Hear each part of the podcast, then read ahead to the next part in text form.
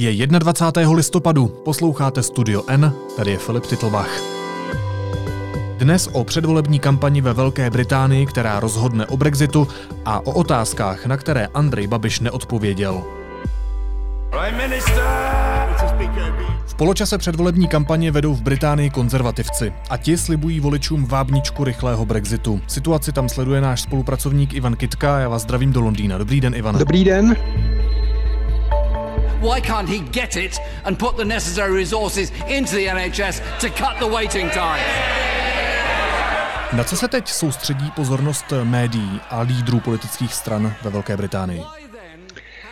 Popravdě řečeno dnes dopoledne eh, vlastně převzalo hlavní téma znova eh, skandál prince Andrewa, který eh, včera pozdě večer odstoupil ze svých příštích veřejných vystoupení patrně na přání britské královny. CNN's royal correspondent Max Foster joins me now from London. So Max, uh, what's the latest on this and how will stepping away from his public duties help Prince Andrew? Takže třeba když dopoledne eh, zveřejnili své, eh, svůj volební program, své manifesto opoziční lejbristé, tak to byla pro BBC a pro další média až druhá nebo dokonce třetí zpráva v pořadí, což je velice neobvyklé a dokládá to vlastně také to, že Britové a ten zdejší, řekl bych, politický koloběh není zvyklý na podzimní nebo dokonce prosincové volby. Tady se tradičně volí v květnu, v červnu, kdy eh, je mnohem lepší počasí a kdy také, řekněme, ostatní veřejné instituce a osobnosti jako královna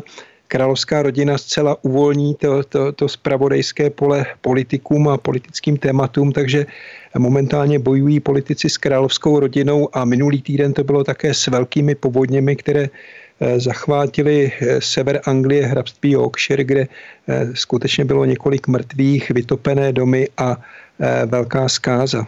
Pokud si pamatuju správně z toho textu, který jsem čet, který jste psal pro deník N, tak Britové šli k volebním urnám v měsíci prosinec naposledy roku 1923, takže skoro před stolety. Může tohle nějakým způsobem ovlivnit tu volební účast? Podle expertů z London School of Economics, s kterými jsem mluvil, tak to určitě bude mít nějaký dopad eh, z části, protože například starší obyvatele, eh, kteří patří k takovým tradičním voličům, myslím, že až 74% z nich, eh, kteří jsou starší na 60 let, jsou obvykle ochotni volit, ale pokud se ve čtyři hodiny setmí nebo bude venku liák nebo Eh, dokonce v severní Anglii nebo ve Skotsku sněžit, tak je možné, že prostě zůstanou doma a ovlivní to pochopitelně eh, volební účast. Eh, na druhou stranu ty volby by mohlo, řekněme, ovlivnit také to, že vlastně už kolem 10.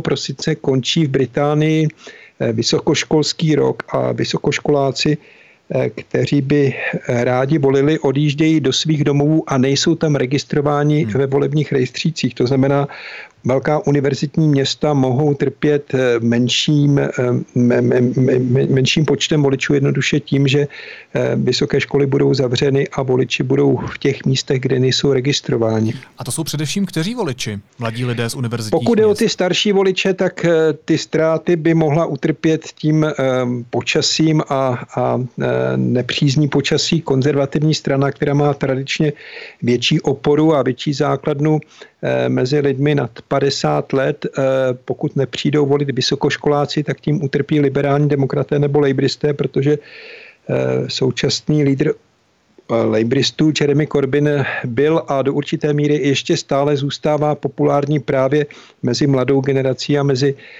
vysokoškoláky, kteří si ho při těch minulých volbách zvolili jako takovou ikonu a maskota a chodili na jeho volební schromáždění, četli volební program a hlasovali pro něj.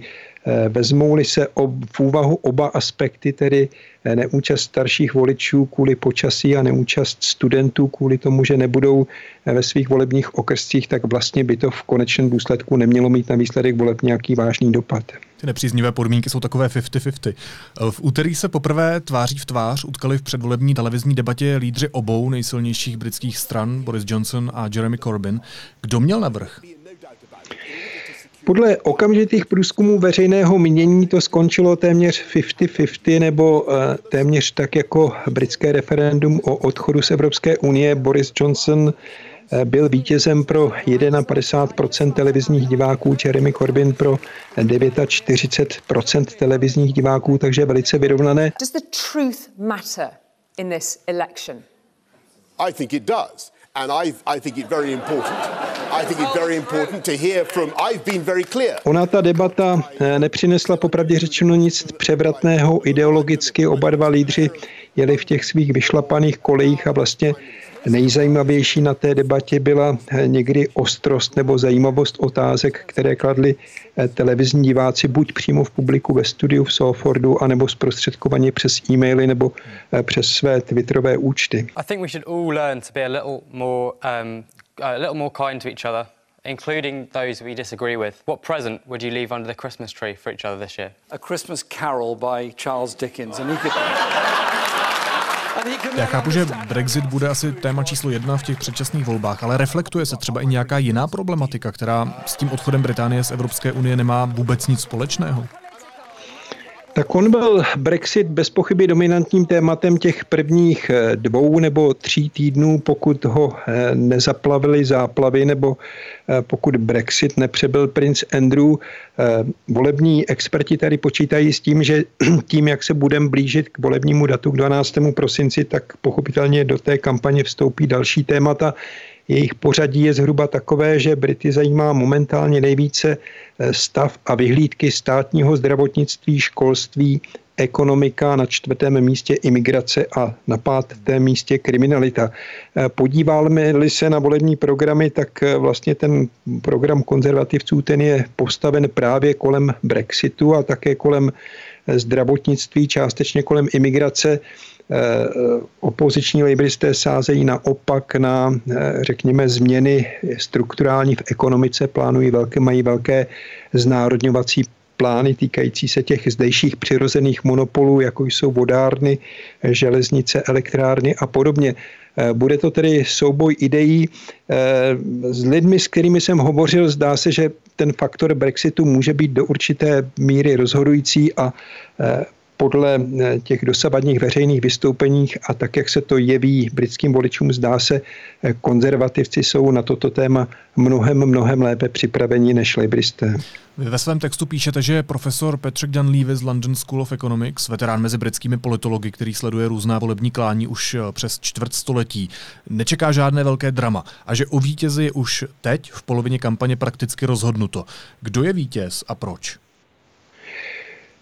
Pokud vezmeme eh, čistě matematické vítěze, tedy ten, kdo získá 12. prosince největší počet křesel, eh, tak málo kdo, včetně eh, profesorů na britských univerzitách a politologů, pochybuje o tom, že to budou konzervativci jednoduše, protože ten náskok ve volebních průzkumech, který osciluje někde mezi 10 a 14 procenty, je soustavný a vytrvalý a řekněme, nedůvěra nebo malá obliba Jeremyho Corbyna příliš velká pro to, aby se podařilo Labouristům tento náskok eh, s, s nějak výrazně snížit a dohnat je.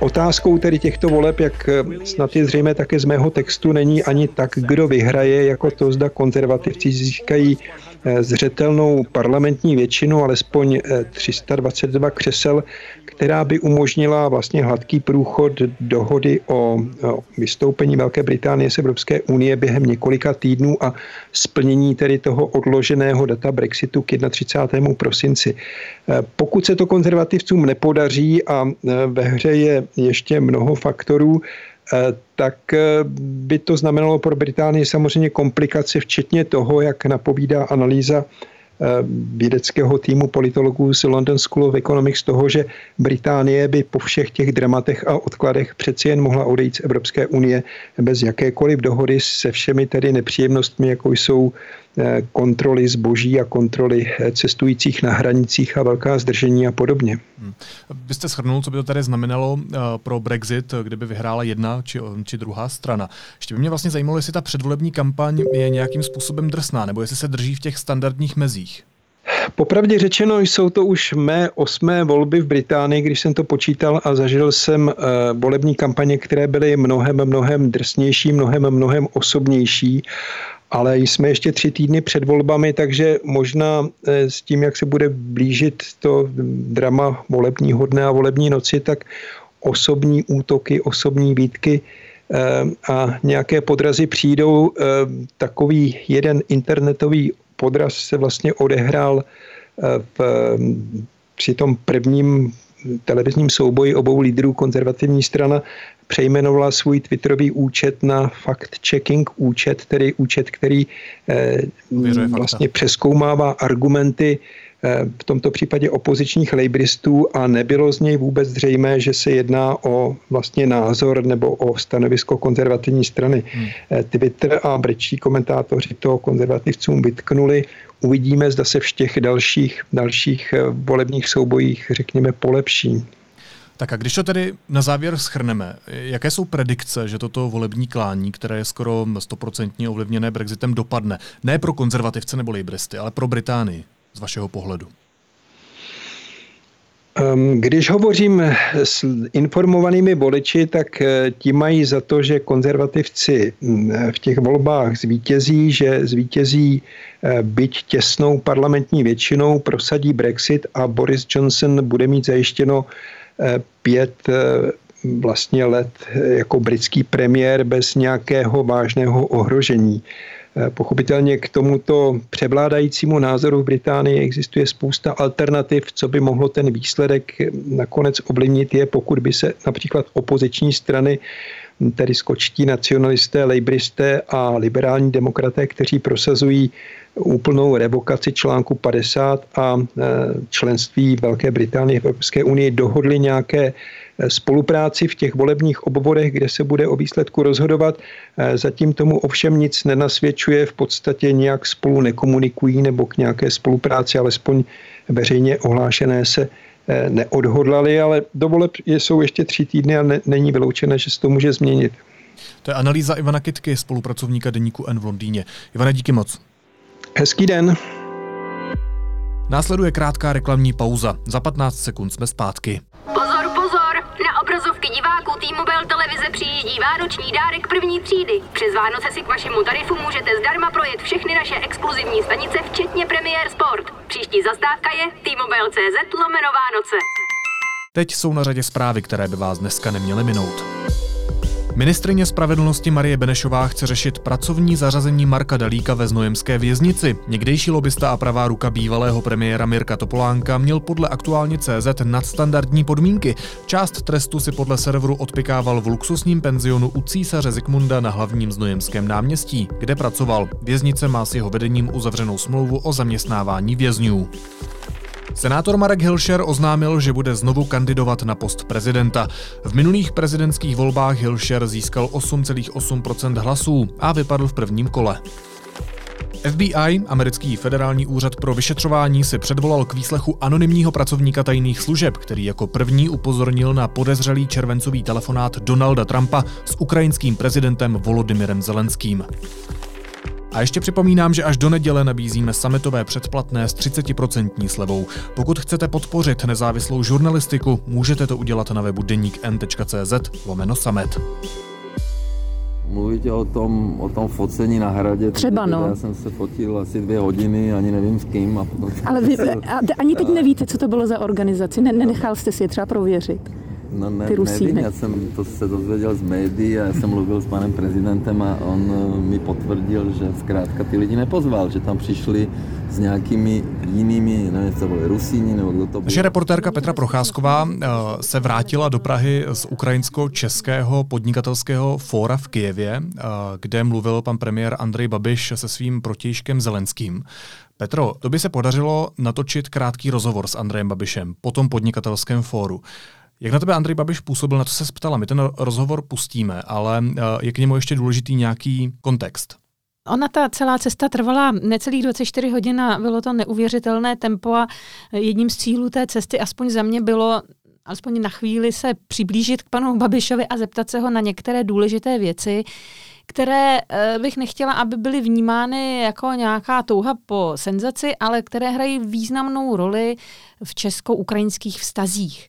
Protože my jsme neměli v poslední době zrovna idylické vztahy eh, s Kijevem díky především díky řadě takových velmi netaktních výroků pana prezidenta hmm. Zemana na adresu řešení otázky Krymu a podobně. To se prostě v Ukrajině strašně nelíbilo.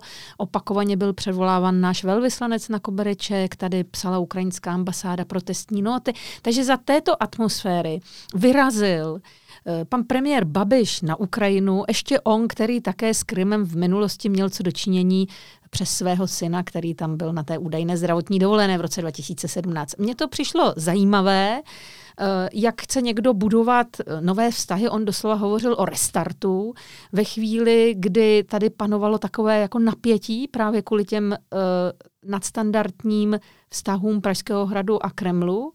A byla jsem strašně zvědavá, jak to pan premiér zvládne. A jak to zvládnul? Podle mě to zvládnul bravurně. Za to teda opravdu má můj obdiv. Zřejmě, já jsem tak zkoušela sebe představit si v jeho roli a já bych tam především asi se styděla jet, nebo bylo by mi to takové trapné a teď bych se ošívala a každému bych se omlouvala a chovala bych se vlastně úplně asi nemožně. Ale s tímto on problém vůbec neměl. On prostě jel a dělal jakoby nic. Jako by jsme byli přáteli, zdůrazňoval, že tam deset let nebyl žádný premiér český a že je dobře, že tam jede právě teď mm. a o nějakých problémech vlastně nechtěl ani slyšet. A úplně tuto atmosféru přenesl i na tu ukrajinskou stranu, která ještě před týdnem protestovala.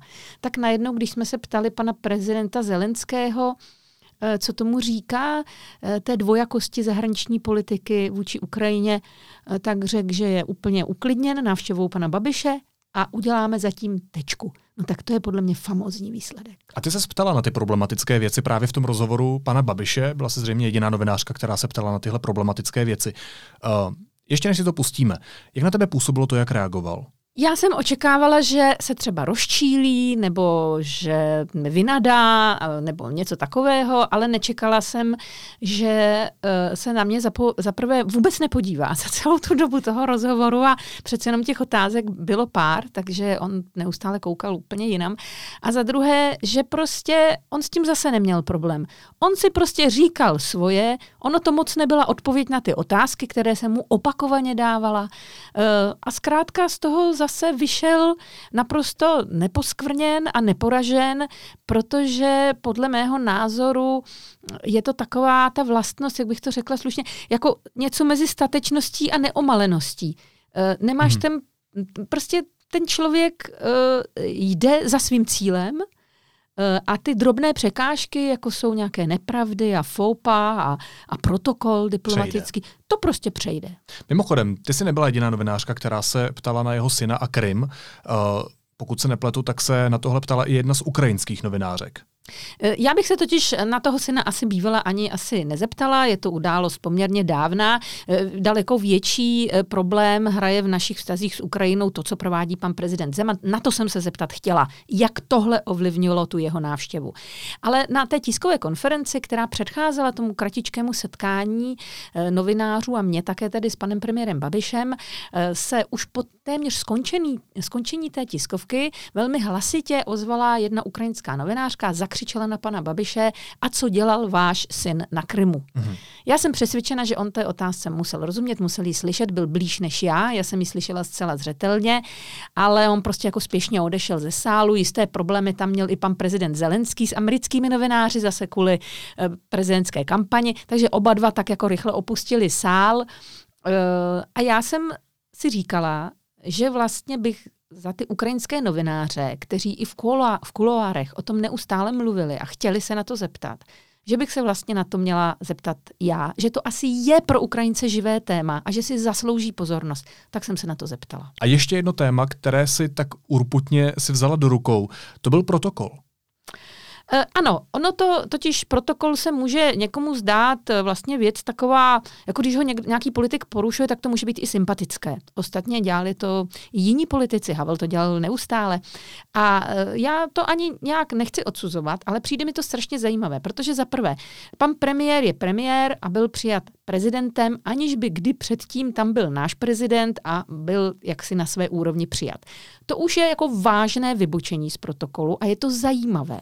Pan premiér to vysvětluje tím, že si prostě padli s panem prezidentem Zelenským do oka. To je fantastické. Ale teď. Pan premiér pozval pana prezidenta e, Zelenského do Prahy. No to už je ne vybočení z protokolu, ale tam už protokol není. Hmm. Ale budiš, zase by se nám to mohlo líbit. Je to takový, jako dva chlapíci se dohodnou a prostě jedou napříč. Punk. Jasný, je to, je to sympatické. Ale já jsem se ptala hlavně na to, co se stane, až pan prezident Zelenský přijede do Prahy a bude muset být přijat na hradě panem prezidentem Zemanem, který opakovaně e, způsobil opravdu velké mezinárodní skandály a velké mezinárodní třenice mezi Prahou a Kyjevem. No tak na to mi taky nebylo zodpovězeno. Dokonce mám pocit, že pan prezident Zeman ani nevěděl, že pan premiér Babiš pana prezidenta Zelenského pozve. A to mi přijde neskutečné. Říká Petra Procházková. Petro, moc děkuji za kontext eh, tvých otázek, proč se na ně ptala, proč je to problematické. A teď si pojďme pustit samotný rozhovor, který si na Ukrajině natočila.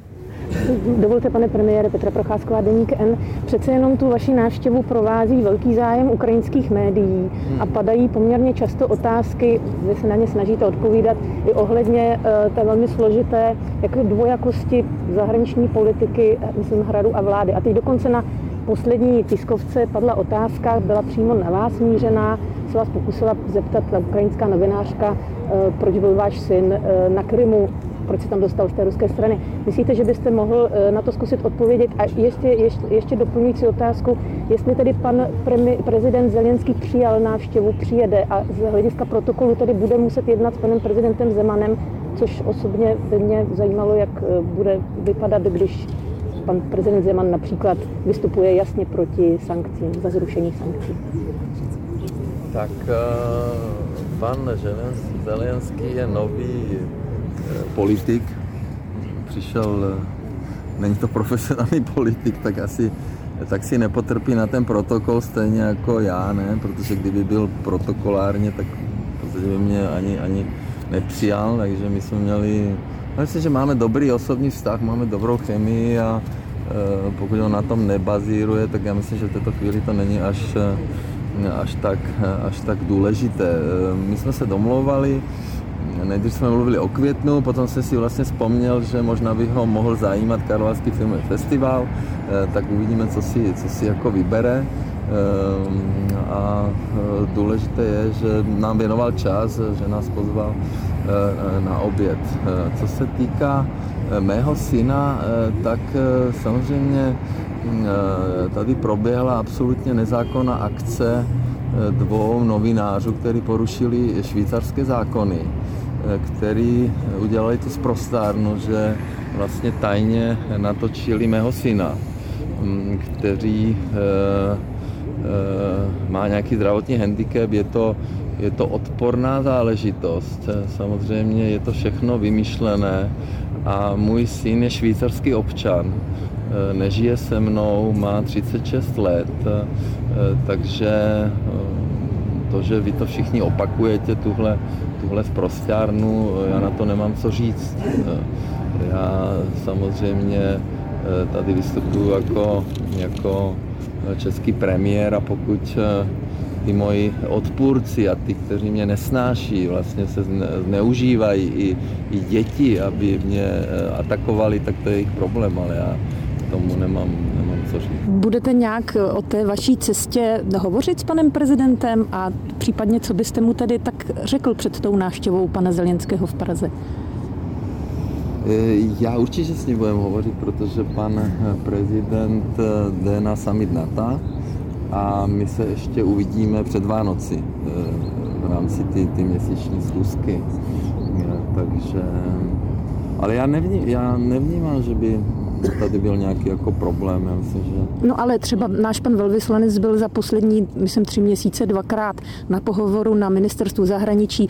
Pan velvyslanec ukrajinský v České republice píše pravidelně protestní noty, tak možná to drobný problém Já nevím, bude. jestli teďka mluvíte o tom, o tom focení na hradě. Třeba, no. Já jsem se fotil asi dvě hodiny, ani nevím s kým. A potom Ale vy a, ani teď nevíte, co to bylo za organizaci. Ne, nenechal jste si je třeba prověřit. No ne, Ty Rusíny. nevím, já jsem to se dozvěděl z médií a já jsem mluvil s panem prezidentem a on eh, mi potvrdil, že zkrátka ty lidi nepozval, že tam přišli s nějakými jinými, nevím, to byli Rusíni nebo kdo to byl. A není to bezpečnostní riziko, když vůbec nevíme, kdo byl na hradě a nějací Rusíni. Jako se trošku se mi to... Bezpečnostní rizika, nevím, já jsem s těmi dámami nešel na pivo, my jsme se odfotili a oni šli pryč, takže jako jsem se necítil ohrožen. Ne, že jako pan prezident říká, že ani neví, kdo to byl tam. Ne, on tvrdí, že on je nepozval, že Jo. se zkrátka tam dostali nějakým jiným, jiným, jiným Takže nevíme vůbec, do, ne, nenechal jste si je nějak třeba proklepnout. Ne, tak proč bych to dělal, to já už je, předpokládám, ani už nikdy neuvidím, takže, takže jako, Dobře. já taky nemůžu každého legitimovat, že se chce se mnou fotit. Jako, když by se nefotil, tak zase budu kritizovat, že jsem, že jsem eh, nějaký arrogantní. Na závěr ještě jízlivá poznámka. Marek Dalík, kterého tento týden soud podmíněně propustil po uplynutí půly z pětiletého trestu, si jeho výraznou část neodpikal ve věznici. Podle zjištění aktuálně CZ trávil dny v luxusním penzionu u císaře Zikmunda na náměstí ve Znojmě, se kterým má věznice uzavřenou smlouvu o zaměstnávání vězňů. Čemu přesně se tam exlobista věnoval, to nechce provozovatel říct. Je to takový netrest, jak by řekl Václav Klaus. Tak snad tam mají aspoň dobrou svíčkovou. Naslyšenou zítra.